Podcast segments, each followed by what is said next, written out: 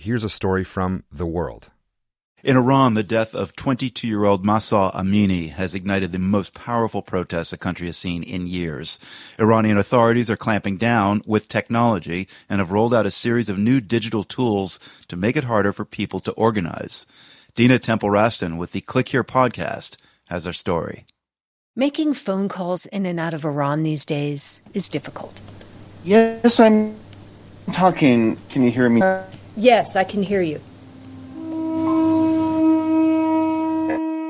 Authorities in Tehran have made it nearly impossible to make or receive mobile phone calls between the hours of 4 p.m. and 1 a.m.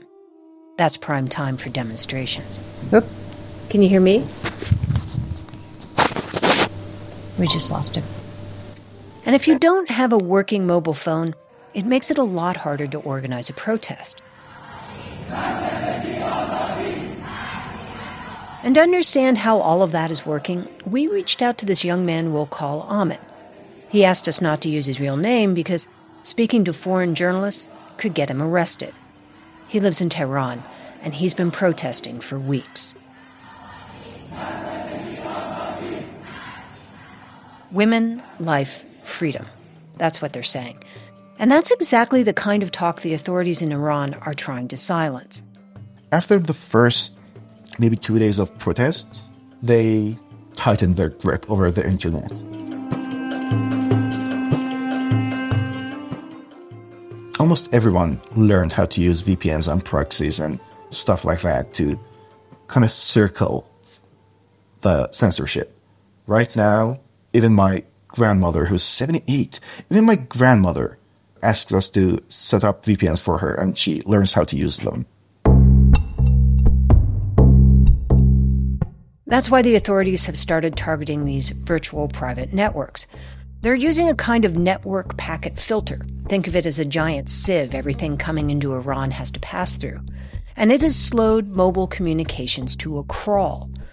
Most Iranians connect to the internet through their cell phones, so to communicate, Iranians on the ground are having to get creative. Hey, I'm back. I'm kind of surprised how long the connection lasted.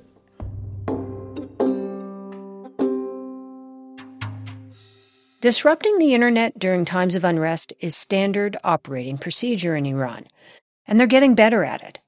During these latest demonstrations, they've been able to actually target disruptions. After protesters began to gather around the hospital where Mahsa Amini died, their cell phone connections suddenly dropped out. It wasn't a coincidence. Mahsa Alimardani is a senior researcher at a human rights organization called Article 19. And she says when the U.S. reimposed sanctions against Iran during the Trump administration, Iranian authorities seized on it. And they used it as an excuse to create a homegrown network, a network they could control. I've spoken to countless technologists inside Iran not being able to access things like Google Cloud Computing and having to turn to um, to companies providing those services inside Iran. Um, and this really helped and strengthened um, Iran's efforts to nationalize the internet. Instead of Google Cloud, Iranians have something called the National Information Network, and it has what amounts to an internet off switch. Iranian authorities have the ability to cut off users' access to the global internet and provide them with just domestic networks.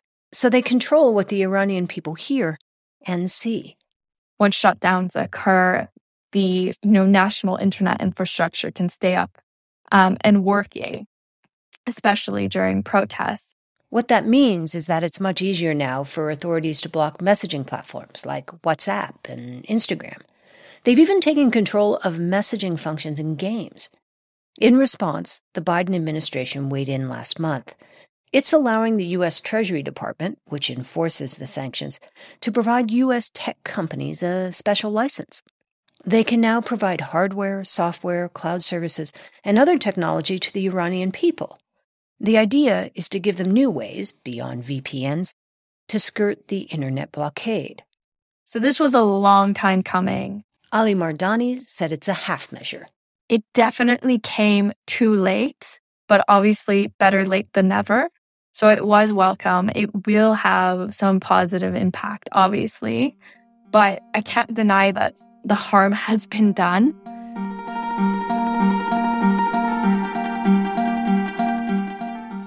Amin, the Tehran resident we met earlier, he's been out on the street every night. Many of my friends have been questioned. Many of the people I know are right now imprisoned and you know, probably getting interrogated. Like one of the people I know was arrested and they told her family, We're gonna give you back his corpse Despite Iran's best efforts, the world is watching. And there have been reinforcements from abroad. The hacktivist collective Anonymous, for example, says it has launched attacks on government websites, and it's been trying to help Iranian citizens find new ways around government censors. Among other things, they have a primer on how to stay safe while protesting. Never show your face. For, for example, use a shirt as a face mask. You know, cover your face so that people can't identify you. Uh, it's very important during protests because uh, they can find anyone through databases just through street cameras. So that that one is very important. That's a spokesperson for the group. He goes by the name Discordian.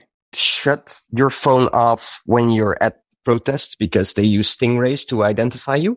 these are devices that block uh, signals, but also gather identifiable information from devices a stingray is probably what the authorities used to drop the mobile signal around the hospital where Mahsa Amini died.